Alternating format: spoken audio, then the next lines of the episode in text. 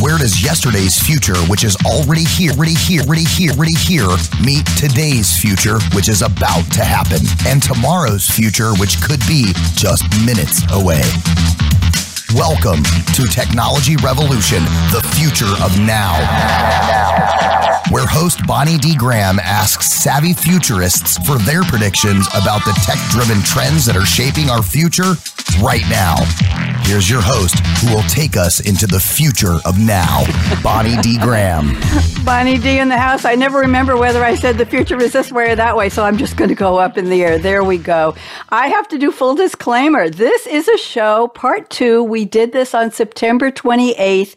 It's such a hot topic. It was my most popular show of the entire year of 2022, talking about raising kids' money IQ. I think I coined that term. I'm not so sure. I put quotes around it. There's no copyright on it. What can I tell you? My panel is back and we're adding a newcomer and I'm going to do my usual intro. But I have to tell you the full disclaimer is that I am using ChatGPT, the AI chatbot. Everybody's talking about it. And some days it's so busy, it can't even talk to you. It says, sorry, full capacity. You can't get in right now. There are lookalikes and similar functions coming out very, very soon from other companies. This is from OpenAI, but I use that for the opening of the show to do a little research today. So listen up. I asked ChatGPT, very simple query. What is financial literacy for kids? And here's the answer. Financial literacy for kids refers to the understanding and knowledge of financial concepts and principles, as well as the ability to apply these principles to make informed and responsible financial decisions. I see my panelists saying, that's really interesting. Financial literacy is an important life skill. That's why we're talking about it. They can help children and young people, and I'm going to say even baby boomers, manage their money effectively and make informed decisions about how to use their resources, whether in the form of money, time, or other assets. Isn't that interesting? They expanded it from money, Karen, a little bit broader. Financial literacy can be taught through a variety of methods, including classroom, instruction, financial, Kelly, you know about this, financial education programs, Mac knows about this, and by modeling good financial behavior at home. Oh my, whoever thought about that? So important financial concepts children and young people may learn about include budgeting, saving, investing and credit. I thought that everybody applaud if you agree with me. That was a pretty, pretty cool definition. That's ChatGPT. So I asked it then to find me five or you actually, I'm only using four, four movie quotes on the topic of money and kids. Listen up. I got one from Macaulay Culkin playing Kevin McCallister, of course, Home Alone, 1990 movie. And the quote is, a child's got to do what a child's got to do. I had a little New York accent, not sure about that. Then I have a quote from Mrs. Doubtfire, Daniel Hillard, played by the late and wonderful Robin Williams, 1993. There's no better investment than investing in your children. Okay, I'm remembering a Whitney Houston song the children are our future. I think said the children are our future. I made that one up based on her song. Then I have a quote from George Banks, played by David Tomlinson. The movie is Mary Poppins. Boy, are we iconic today. 1964. Money doesn't grow on trees. You know, it grows in banks. That's where you put it to make more money. Interesting concept from 1964. Okay. And one more quote from, I had to do this, Jordan Belfort, Leonardo DiCaprio, The Wolf of Wall Street, 2013, a little more modern.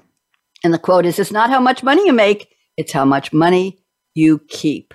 I like that one the best. So raise your hand and just wave when I call your name. We're asking our experts. We got four plus a new one today. Karen Tenenbaum, Hi, Karen. Welcome back. So delighted to have you. Larry Sprung is new. Larry, wave hello. There you are. We're live on LinkedIn and Facebook. Rumbi Petrozzello. Hello, Rumbi. Wonderful to have you back. Kelly Kirk-Xu. Kelly, it's always a delight. I'm waiting for you to sing and dance on the show. You might sing a little. I know you have a sore throat today. And Mac Gardner is back. Mac, welcome back. And we're talking about the future of financial literacy and technology. I threw that in there. Can we raise our kids' money IQ? Part two. I'm Bonnie D in the house. Let's go around the table and hello to our listeners and viewers around the world. We're so happy to see you and have you see us. We can't see you, but we're imagining we can. Okay, let's go around the table. Three minute introductions. Karen Tenenbaum. I did the math before the show, Karen, because we're talking about numbers. And I figured there are 12.72 people who don't remember you from September 28th last year on the show.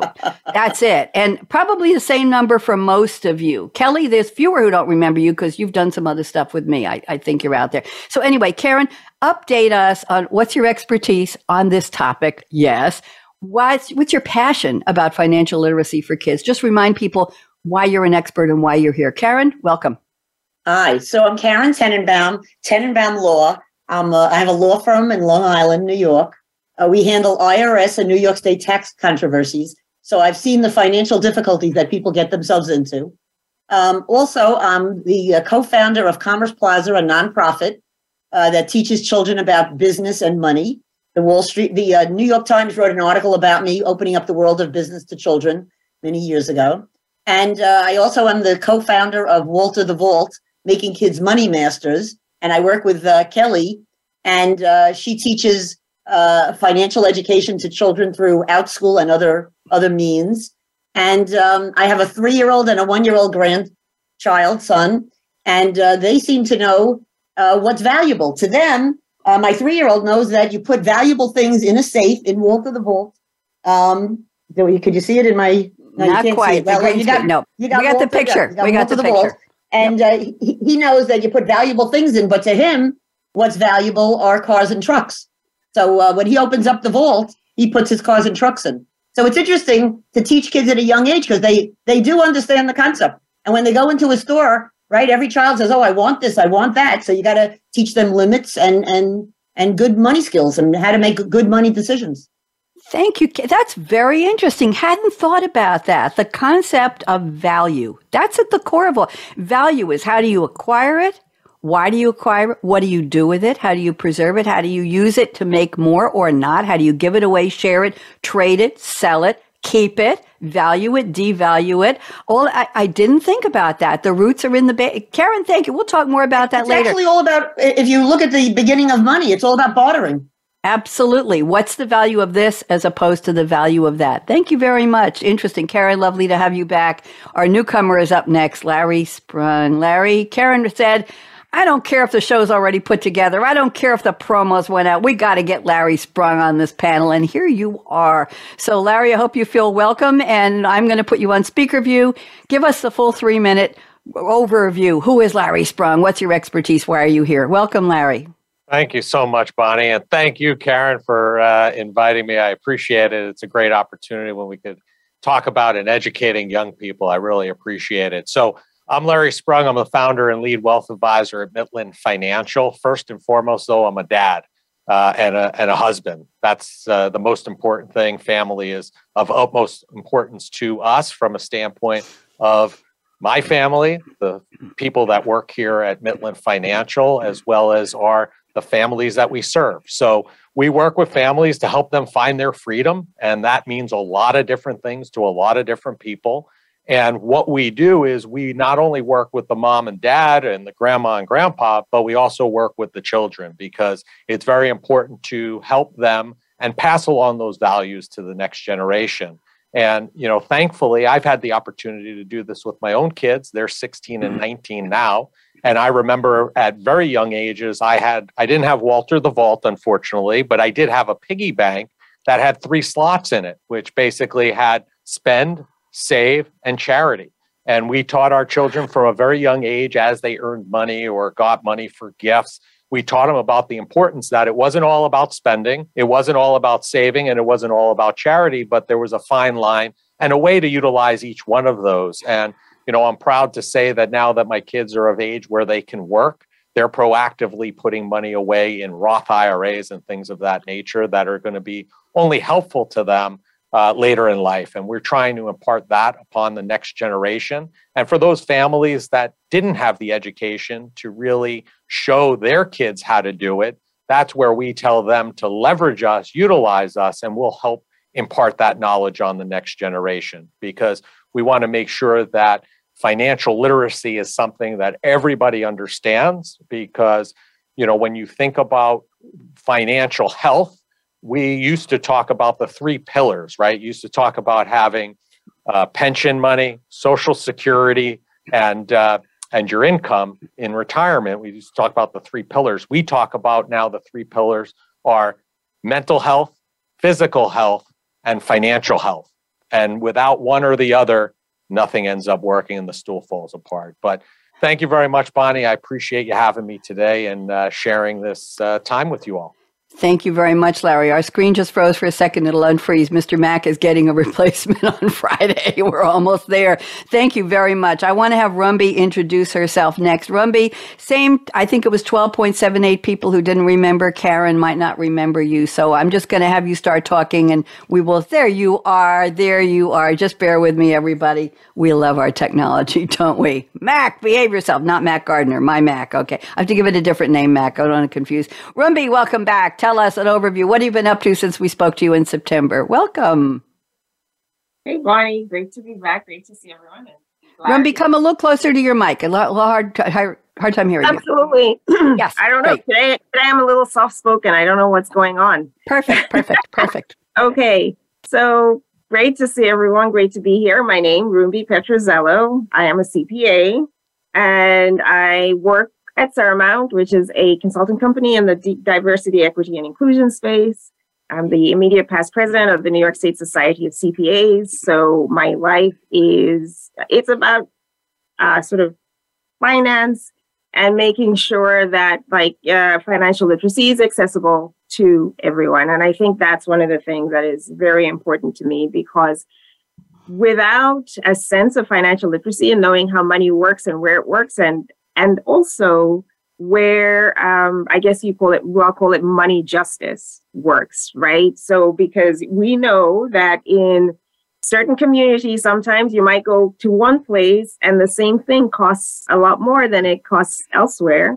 We've heard also about some of the uh, inequities that happen in lending in terms of interest rates uh, and and sort of access to the property and the stuff that will get you through to to the rest of life. I've worked on a project in the past uh, through the New York City Comptroller's Office where we worked on a website to help people um, bank better and to help people get accessible banking because here we were sharing all of the information about the different types of accounts you can get the different interest rates you can get the charges that you may or may not have to pay and also for some of us because we are i live in new york city it is a very diversity people speak many languages. So we also had information on what languages were spoken at different banks. So i think you know, all of us right we're here we're talking about something that is very very important.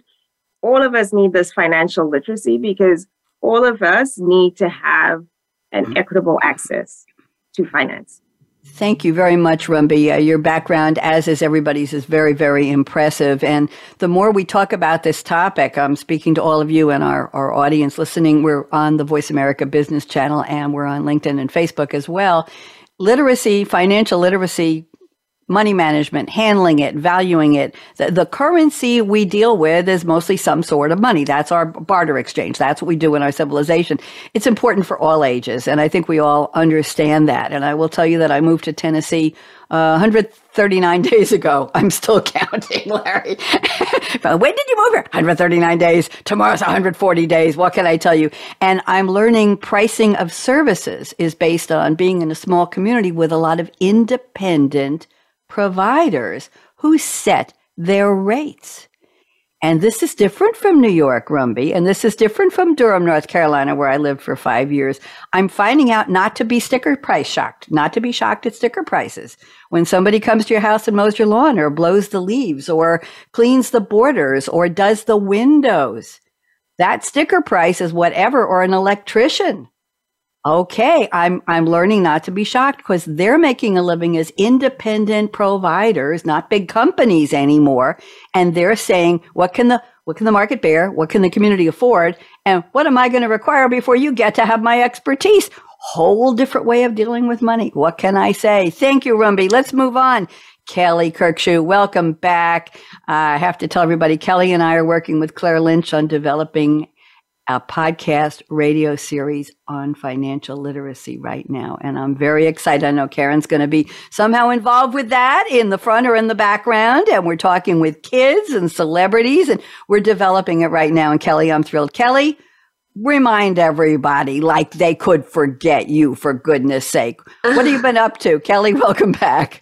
Hey, well, I've been clearly kissing somebody with COVID because I've got it. um, yeah. So I actually, and I just want to say, like, um, I'm really not a fan of people working when they're sick. and I really almost dropped out of this. Like, I don't want to encourage people, but also th- then I was like, this isn't work. One, we're not getting paid. And two, we really, really enjoy this. So I'm all about being here right now, even though I do have COVID. I just won't cough on any of you. Okay.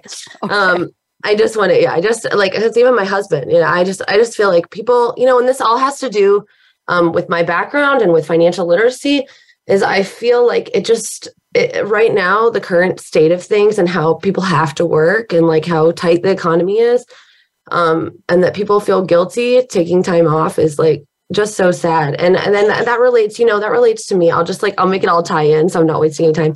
Um, i grew up with a background in education and um, I uh, was living in China for a while. Lived in China for many years. I've taught like over thousands, thousands and thousands of students, and um, I was mostly doing teaching English and teaching acting before. And I never felt like I was being true to like my life's purpose. And I still, I mean, probably don't even. I mean, unless I'm like out there, you know, literally like saving the world. But um, I do think as I started learning myself about financial literacy more, especially in COVID, moving to a new place, not having a huge social life, so I just started researching.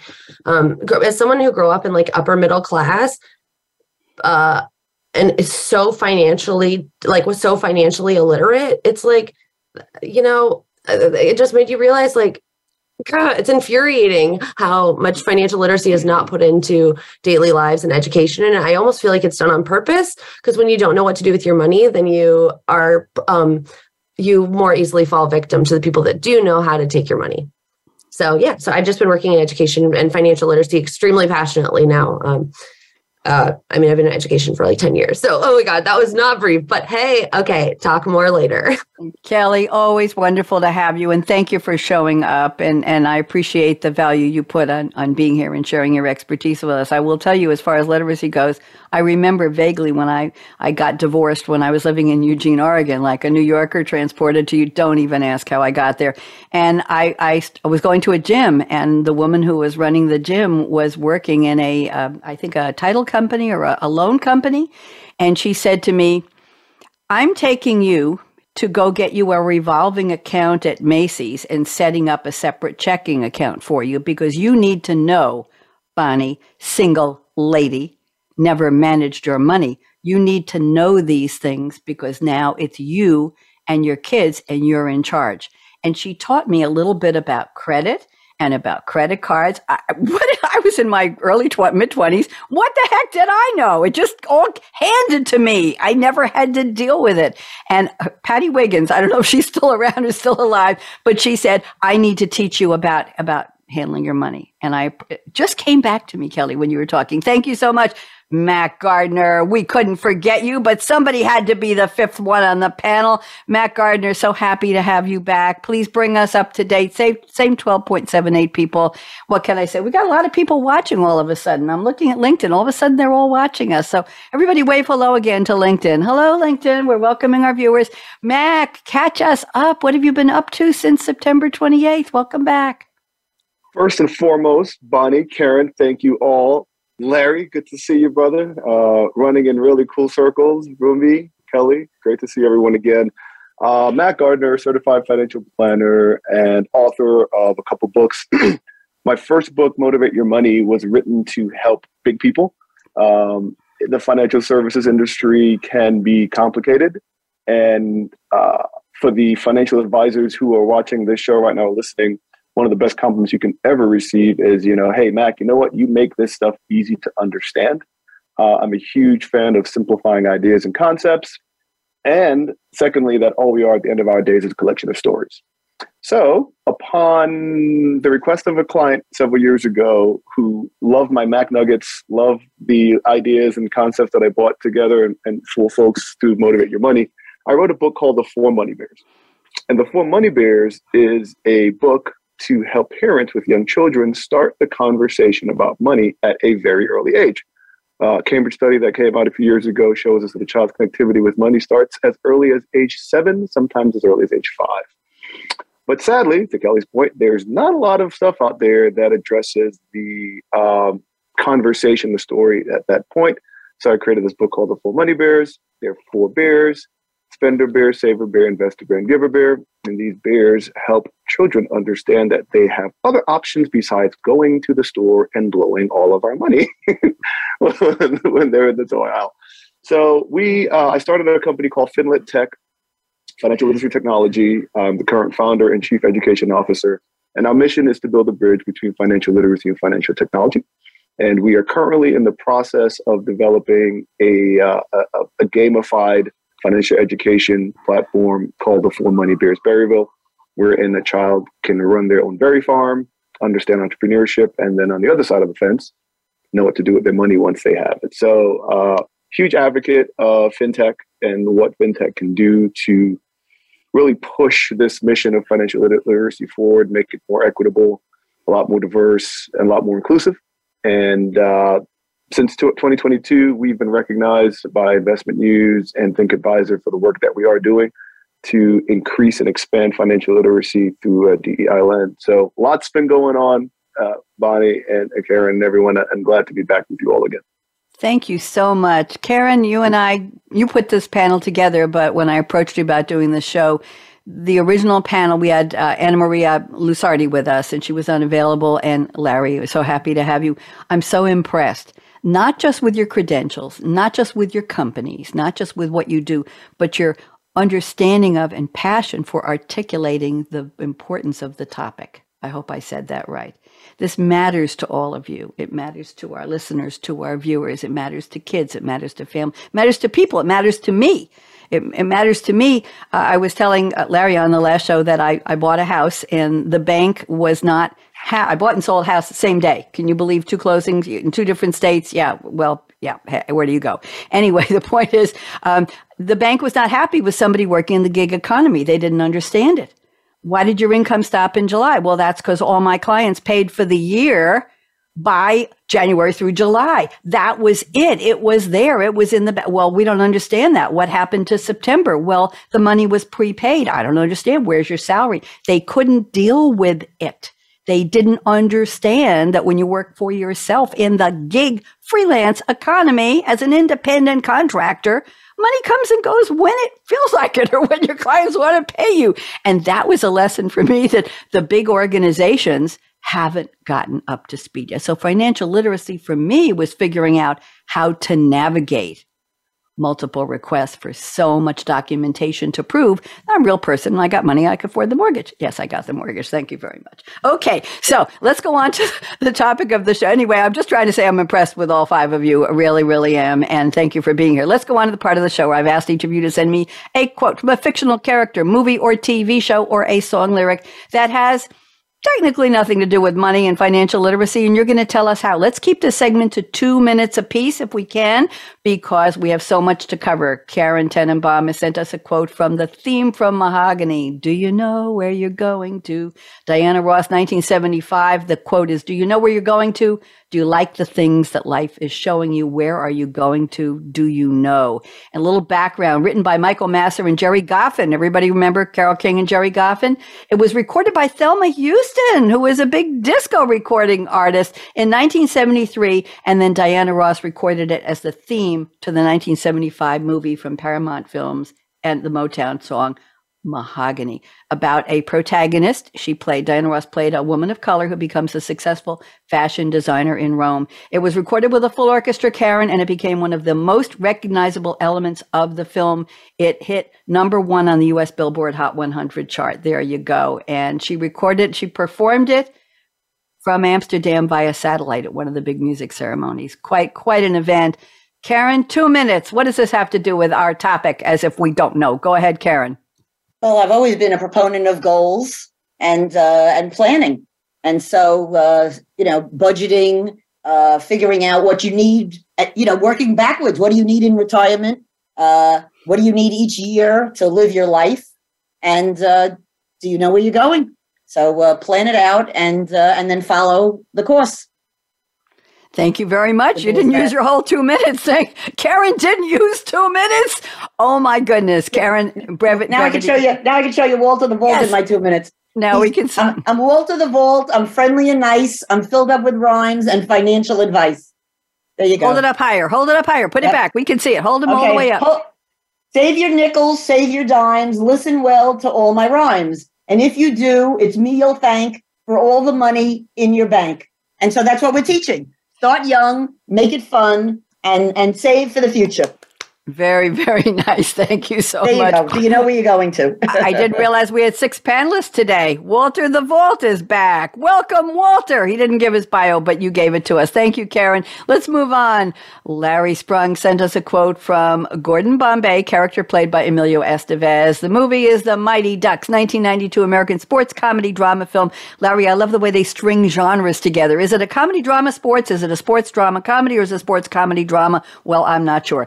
It's a media franchise a trilogy of live action films released in the 90s by Walter Walter Walt Disney Pictures, animated TV series, live action sequel TV series, theme park, hotel attractions, and they even created, Disney even created an NHL hockey team called the Mighty Ducks of Anaheim. It's about a Twin Cities ice hockey team of young kids who stick together no pun stick hockey, through challenges, and it was a commercial success. Here is the quote A team isn't a bunch of kids out to win. A team is something you belong to, something you feel, something you have to earn. Ooh, this is makes me want to cry. Larry, two minutes, explain. What does this have to do with our topic? Go so ahead. before I explain, interesting fun fact, my younger son, my 16 year old, goes to school where Mighty Ducks 3 was filmed. I'm a hockey dad. Both my boys are hockey guys, and uh, pretty well. And actually, he plays in Minnesota, so uh, where this is based out of. So I, I stayed tr- true to my core values, if you will, with the quote. But how this kind of relates is really, if you think about it, nothing ever great is accomplished as an individual. You have to have other people to help you, whether it's becoming more financially literate, whether it's actually putting that game plan in place, you need a team. Not everyone, not one person can be an expert in everything. And it's very important that you are aware of who you're taking your information and advice from, where you're getting it, how you're deploying it, and make sure you're putting a team together that can help you. And uh, that's really what it's all about. It doesn't have to be done alone. There are people that are in your circles that may be more knowledgeable than you. Find them, lean on them and have them help you if this is not your area of expertise. And I think that's one of the greatest gifts we have is to help other people. Very well put, Larry. Thank you for, for bringing that all together. I appreciate that. Thank you. Let's move on. Rumbi, I'm looking at your quote. It's from Howard Bunny Colvin, played by Robert Wisdom. The TV show is The Wire, American crime drama TV series 2002 to 2008. The quote is from season four. Mac likes that. Broadcast by HBO in the U.S. Interesting, The Wire is created and primarily written by author and former police reporter David Simon. 60 episodes, five seasons. That's quite a run. It began as a police drama loosely based on experiences of his writing partner, Ed Burns, who is a former homicide detective and public school teacher. And Rumbi has selected one line from a long scene. I'm not going to read the whole scene. I'll let you explain this. Rumbi, here's the line you picked. We pretended to teach them. They pretended to learn. And where'd they end up? Rumbi, help us out. What does this have to do with our topic? Like we can't figure it out. Go ahead, dear. I know it's it's you know we sort of talk about financial literacy and maybe people see the term, but this is it's life, right? And I will pause and say The Wire is the best TV show ever made.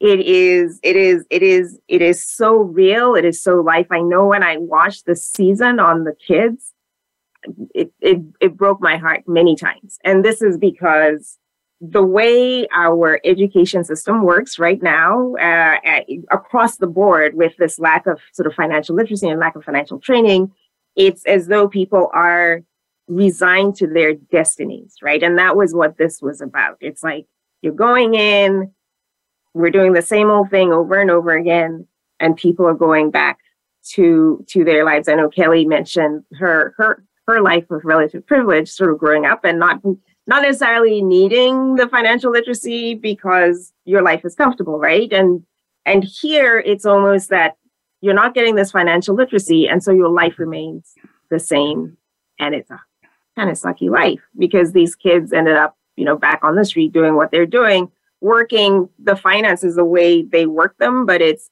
it's um, if you're not learning what is out there, if you're not expanding that horizon, if you're not learning about all the different ways that money works, and it's simple things like the number of people who are unbanked, and uh, often, you know, it's maybe you don't have a bank in your neighborhood, and you know don't think about what or have no idea what other options might be. Maybe you don't feel comfortable in that space maybe you don't know about FDIC insurance and perhaps you think your money might not be safe, right? There are all these things that come into play. Maybe you don't trust the system because the system hasn't done done done good by you. And so there are all these things that um, we are missing when we are not gaining financial literacy. I know Mac will talk about financial technology, which again sort of democratizes the system where even if mm. you don't have a bank down your street, it doesn't mean you don't have access. Thank you, Rumbi. Yes. Mac, you want to make a quick comment there?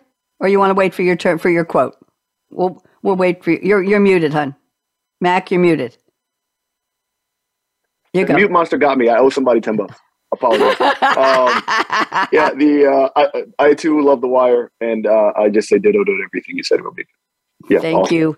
I'll tell you, all of you, that briefly, that I'm learning here in Tennessee the nuances of the financial literacy that's required for me to live here. Number one, most vendors charge you the 3% on top of the price from hair salon to anything else if you pay by credit card. You are almost required to carry a checkbook or cash with you from something as simple as paying for a hair salon visit. Otherwise, you pay 3%. They are not ashamed. They are not shy. They are not embarrassed.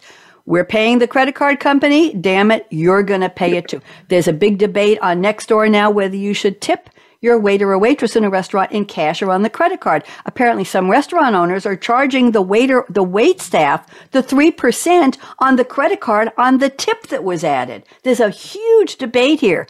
Unbelievable. Uh, the other thing is that we're having a, a, little bit of a scandal, and this may be around the country, that when you go to certain gas stations and you put your credit card in, there's a one of those wonderful little card readers, and people here are finding that their credit card is being used three states away for eight hundred to a thousand dollars charged the same day in another state because the card reader grabbed. So I'm learning. Skimming.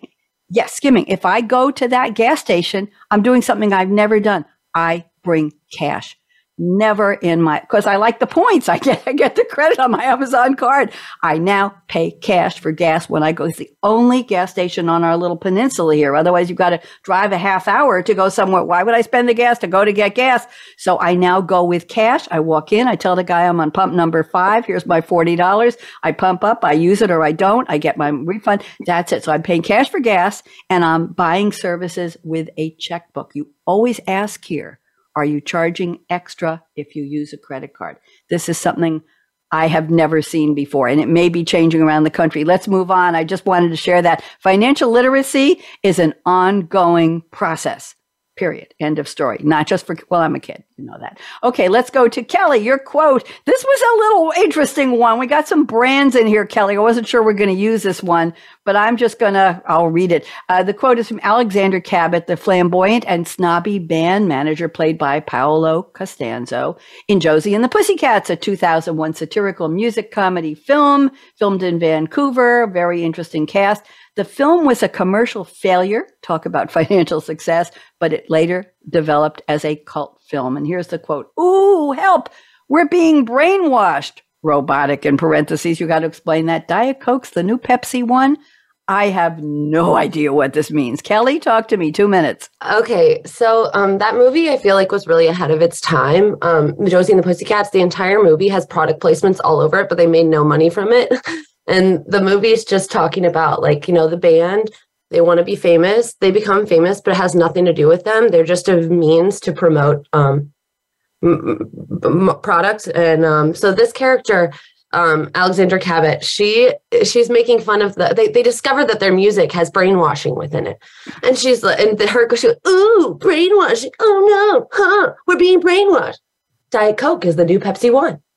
And so then she like she finds herself saying that, whereas Pepsi One used to be the new Diet Coke, and now Diet Coke, and and throughout the movies, there's there's like a new um, color that's popular. And anyway, so the point of this is, I think um, as much as we don't want to admit that we're being brainwashed by what's around us, we are. And um, how this ties to financial literacy is the, the the the attitude of money that you grow up around is probably the attitude you're going to have. And so as much as I grew up, I'm I'm really good at saying things, but I'm not always good at making a point. So I'm so glad you brought this up, Rumbi. I think my point also of being like I grew up in privilege or whatever is I still was on my way to being extremely irresponsible with money. And it's almost because I grew up with it. I didn't ever value it. And I literally like I was ready to be like a priest or something because i was like at least i know it's true you know whatever and and i was like i don't care about money and my parents were like what in the world like you should and i was like no it's fine and and i think it's like i was like brainwashed to think oh i don't care about money i don't care what happens and i'll say to back that up um you know like generational wealth or i mean we didn't like we didn't grow up that rich but you know i, I you know never was but they say like by the second generation 60% of money is gone and by the third, 90% of money is gone. So by the third generation, if you grow up with money, there's only a 10% chance you still have it. And so I think that's a lot of me is I met my husband and he literally grew up eating like rice and rice with sugar for dessert because um, he's from China. I mean, and so he grew up in a tough time. Uh, and so I think as I met him and I started learning more about money and financial literacy, and I'm like, what the? Uh? Like I'm on my way to losing it all. And then I'm just going to sit back when I'm an adult and go, dang, I should have done things differently. So, you know, it just, yeah. So I just think, yeah, we're all being brainwashed to not care about money and or to want to throw parties well, we're changing that now. COVID took care of a lot of the parties, Kelly, as we know. As we know, you stay home. No, Karen, don't invite her to one of your five thousand brunches on Long Island this week because she can't go. She's in Seattle. She's in Seattle. Good. Okay, we'll talk, Kelly. I'm ready to okay. take a trip though to say hello. Not until she's better. I'm going to move on to Mac's quote. Mac, I, I let you get away, baby. Mac, I let you get away with a quote that has the word money in it because it was just so good. Matt has picked a quote. Mac has picked a quote from, excuse me, Matt King played by George Clooney, the movie The Descendants, 2011 American comedy drama. I think it was more of a drama than a comedy. It was about the journey of an attorney and land baron, Matt King, who struggles with unexpected occurrences in his monotonous life. It grossed $177 million on a $20 million budget. Did you know that, Mac? That's a wild financial success. It won Best Adapted Screenplay at the 84th Oscars, Golden Globe for Best Picture Drama, and Best Actor Drama, George Clooney. Yay! I'm sure Amal was very appreciative of that. Here's a quote You give your children enough money to do something, but not enough to do nothing. Is this a conundrum, Mac Gardner? Talk to me.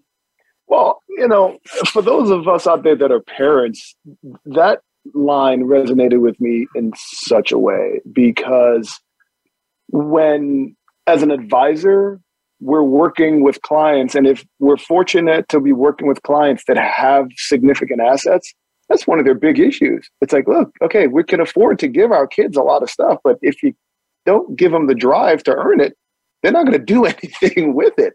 And so I think as a parent, you know, you're you're always trying to find that balance. You're always trying to find ways to to have your children understand and appreciate what money does, how money comes to you, and how important financial decisions that are made today can help to perpetuate your wealth down the road. Another crazy stat uh, typically, inherited assets are gone within 18 months of being inherited by the next generation. And the big issue why that happens is a lot of times people just are not educated. They don't understand one, how the money got to where it was and those generations that built it. And then two, once they have it, how do they manage it to, to, to move on? So when I heard that line, I was extremely moved, um, you know, by this, this balance that we have. You want to give your kids enough to do something, but not too much to do nothing. Mac, I'd love to see the stats. I'm sure they're out there on lottery winnings, on windfalls, and multi-million dollars for people who've never had more than a, a bare living, maybe twenty to fifty thousand a year, uh, or or more, or maybe somebody who was wealthy. Anyway, that that might be another show. We might do a show on the future of lottery lottery financial literacy. Let's move on quickly. Uh, we have only about 17 minutes, and we've got. I want to pick one prediction from each of you. So let's keep this to about two minutes max. Karen, you're you're the mas- mistress now of brevity today. I appreciate it. That's not Karen's usual style. I appreciate that. Karen, I'm looking at your prediction. I'm just going to go to the one about about money. Actually, you do say that schools will have a financial literacy curriculum earlier than high school. Parents and grandparents will talk about it more. Yes, but uh, the one I liked was you say platforms such as Venmo and Zelle will continue to grow more popular. Karen, just take us through that one briefly, and then we'll go. I'll pick one from each of the others. Go ahead look, we're, we're clearly a digital society these days with all the technology, as, as Mac has uh, mentioned. And uh, it's very clear that when you uh, go out with your friends and you owe them money, uh, everybody wants it to be Venmo, Zelle. It's a cashless society. Uh, even when you're using your credit card, tap to pay, they're not actually using, you're using cash, you know, with your unusual circumstances. And yes, it's annoying that they're charging a percentage for credit cards, but it's so easy, right? And you never see anything. Um, we have a number of 20 uh, somethings in my office, and they're talking about mint.com and how they set up their the income, the expenses, uh, everything is paid online. They never they never touched a checkbook. They don't even know how to write out a check. What's a check? I showed them a check. They don't know how to write out a check. They're, you know, and now even kids at a very young age are using uh, Greenlight. It's a it's like a credit card that their parents can control. Uh, they could say you, you can only use it for certain things. It's very clear that the kids are not going to be seeing the money. They're not going to show me the money. They're not going to be seeing the money. They're using, uh, as I said, kid friendly debit cards, different apps. They're doing transactions on their phone. Um, they're spending money. They don't even realize what, what they're spending. It just it just going it's just going out, and it shows the uh, the importance really of financial literacy. And again, going back to my grandchildren, I would like them to learn how to make financial, good financial decisions. And so every time my three year old is over, we're pl- we are playing with cash. I'm, sh- I'm showing him this is a penny, this is a nickel, this is a dime. This go- just and let's sort it. Let's put all those together. Let's we even have a game on walterthevault.com of raining change. Catch all the pennies, catch all the nickels. Everyone should go to walterthevault.com and play these games. A lot of fun activities. They don't even realize that they're they're learning about money because they're not seeing the tangible cash. Yes. And to, to, that point, show me the money, Jerry Maguire, famous line. Karen, they used to say money grows doesn't grow on trees. Well, today people might think it grows on the internet. It grows on your virtual, your digital bank account balance, right? On your investments, money grows or not. It's not used to be on paper. It's now on a screen in front of you. What's my balance? What have I got? Can I write the check? What's in my checkbook? What's in my fine? Anyway, thank you very much, Karen. Uh, Larry, I'm going to prediction number two. This is very interesting. I'll read it briefly. Larry, you can take three minutes for this one because it's very unusual. You say the Shark Tank effect will cause an entrepreneurial tsunami. Shark Tank has had a positive effect on the financial literacy of kids. Today, more than ever, they have a better understanding of what being an entrepreneur is all about and some of the financial terminology that coincides with it. This exposure from an early age will drive a wave of entrepreneurs that will solve some of the largest world challenges and may even find a solution to closing the financial literacy gap forever. Wow, Larry, that was really something. Everybody, let's give Larry a round of applause. He's a newcomer to the panel. That's a heck of a prediction. Larry, three minutes, all yours. Go. Well, I guess you could tell I'm a big fan of Shark Tank in my house. We, we love that show. And, you know, just seeing how it's impacted my family and my kids and others out there, it, it's been tremendous. I mean, when would you have ever expected an eight, nine, 10 year old to understand or how to calculate a valuation of a company or even looking at a valuation of a company saying that's crazy. But I, I think what that's going to do is add to the financial literacy, add to financial interest, which causes the youngsters to want to learn about this more and kind of go down that path, which is excellent. And then I, I think it, you know, has other implications, right? You have kids now, you know, that I wasn't exposed to in my generation that mm-hmm. understand and have a better understanding of what it is to be an entrepreneur, how that works. and they may never enter the real workforce as an employee, right? So that has challenges on the workforce too. But at the same time, I think there are tremendous benefits because we will be exposed to ideas, concepts, strategies, businesses that we would never have known about because without the Shark Tank, these individuals may have never been an entrepreneur and would have just gone down the route of going to school, getting an education, and working in a in a corporate environment or for a large company. And now we're able to unlock that. So I, I think that there's been a tremendous amount of good stuff that has come out, and we've really turned the you know old school version of a lemonade stand which was you know yes. our or my entrepreneurial venture you know view to something that's like a real tangible business that people can watch see and understand now i think one thing that shark tank doesn't do that i encourage my kids to do is after the show and the show airs is to go see if number one the deal was actually consummated because yes. a lot of those deals although they get a deal on the show it doesn't ever end up happening. Nope. Or if they do end up getting a deal, what's happened with the business post them getting a deal? Are they still around? Because a lot of those companies have gone out of business, they haven't survived. So it's also a good learning experience to understand that not everything that's on TV, that they get a deal, looks to be successful, is actually a huge success in the end. Um, so I, I, think there's a lot of great nuggets and, and learning that can be taken away from from that show, and it's going to have an impact for uh, generations to come. Thank you, Larry. And, and not to mention when they're pitching their company and somebody says, I'll give you a million or I'll give you 500,000 as opposed to what they're asking for. What is the real world value from people who are in finance, who are entrepreneurs, who are successful? The panel on Shark Tank what do people think of your idea and how do you value yourself and your work and your concept? Uh, many, many nuances there. Thank you, Larry. That was, was great. Okay. And there are follow up shows to what happened to them. And yes, there are follow up shows separate from what Shark Tank produces. Let's go to Rumbi. I like your prediction number one. I'll read it. Let's keep moving. You say, due to mounting pressure from constituents, more states will pass laws requiring financial literacy in schools. Rumbi, is this real? Where does this come from? Well, I I I hope it's real because right.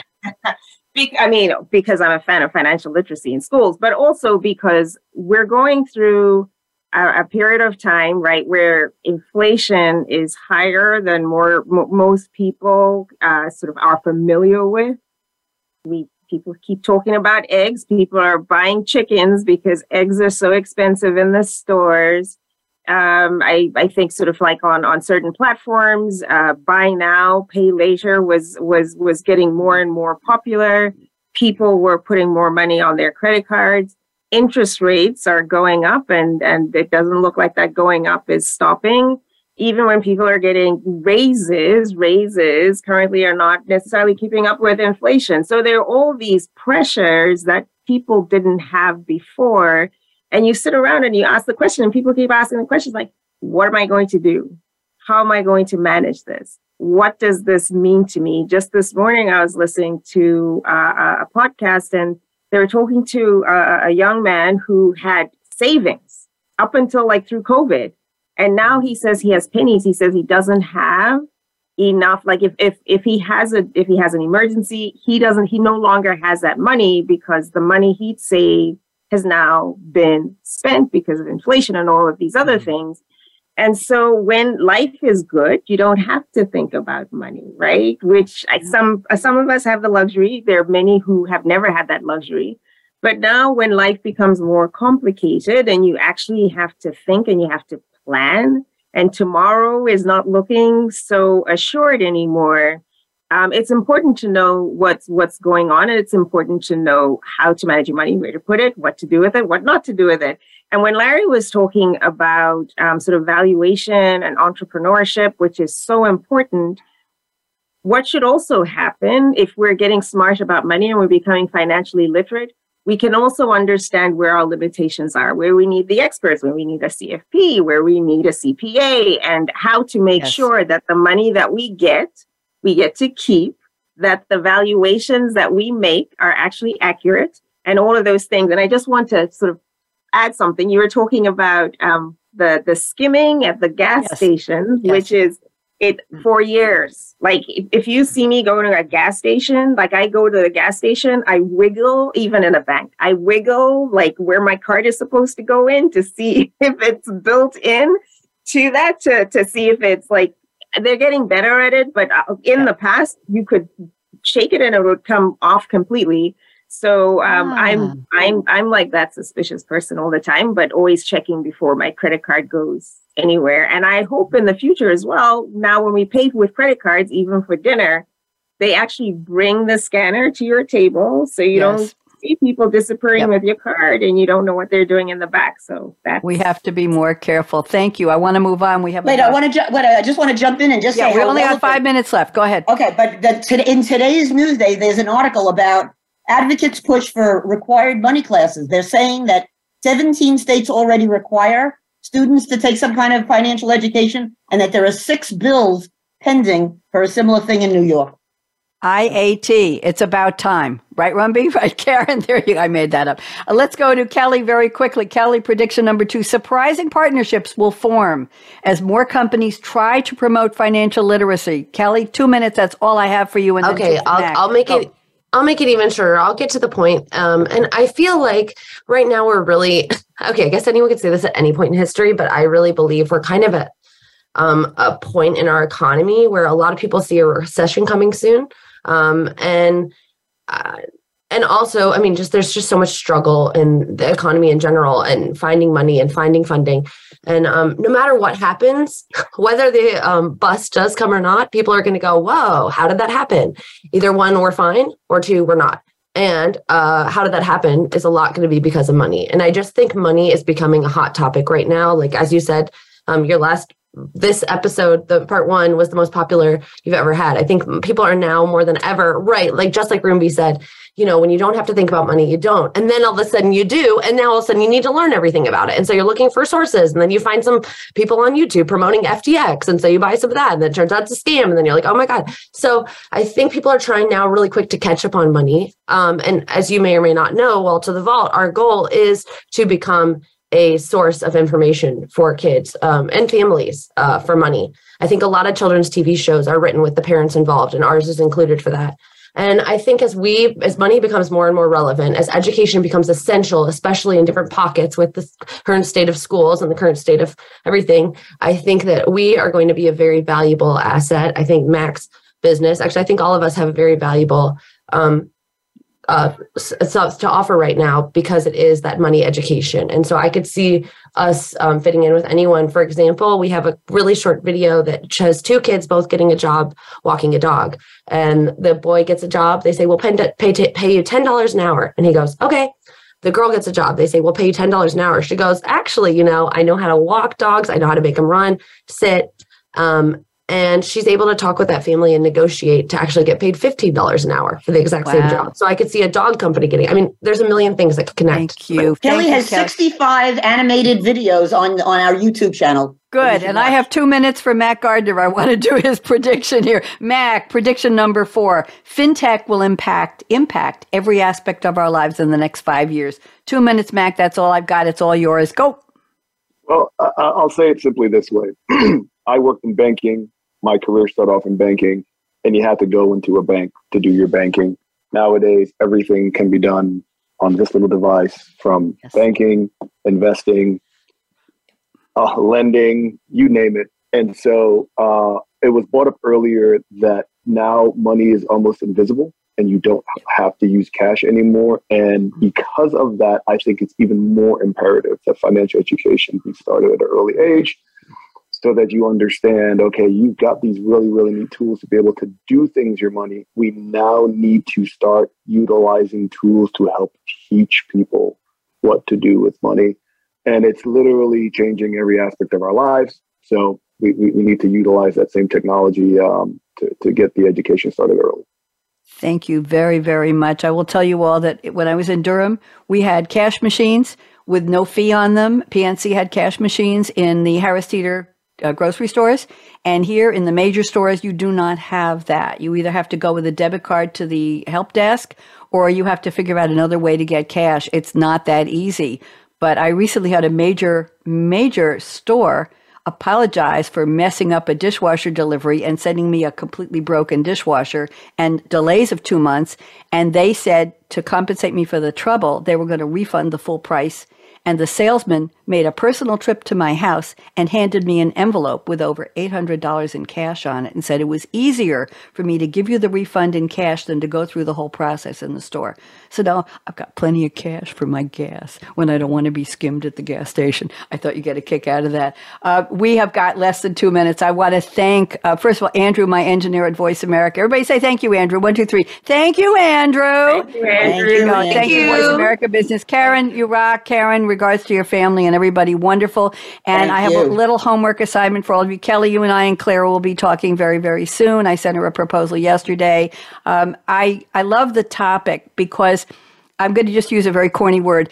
The authenticity and the humanity of all five of you. You care about people. You, it's not just, oh, I'm in a business and I'm going to make money advising you. You care about what we're all, we all care about. How do we, money is that core. It's, it's what drives us, right? You don't have it. You don't have it. You can't do certain things. You have it. You have too much. You don't know how to manage it. It's, it's the surprise of our lives very often next to health. That, that's the one. Did I have it? I could have bought this house for cash if I'd have bought it three months earlier. And then the market took a tumble and I said, holy crap, there went the price of the house. So anyway, there's the mortgage. There's the gig economy. I want everybody to do me a quick favor. I'm going to ask you to raise your hand and you're going to wag your finger with me. Everybody's done this before. Larry, raise your hand. And when I say on the count of three, you're going to say no, no, no. Everybody says the future is already here. And we say one, two, three. No, No, no, no, no. no. Why, Larry? Because that was yesterday's future. Today's future hasn't happened yet. And we're all going to do our best to make it a better one. Happy and healthy. Bonnie D signing off. By LinkedIn, by Facebook, by Voice America. Thank you for joining us for Technology Revolution, the future of now. Mark your calendar to join host Bonnie D. Graham every Wednesday at 8 a.m. Pacific Time, 11 a.m. Eastern on the Voice America Business Channel to hear how technology is impacting your future now.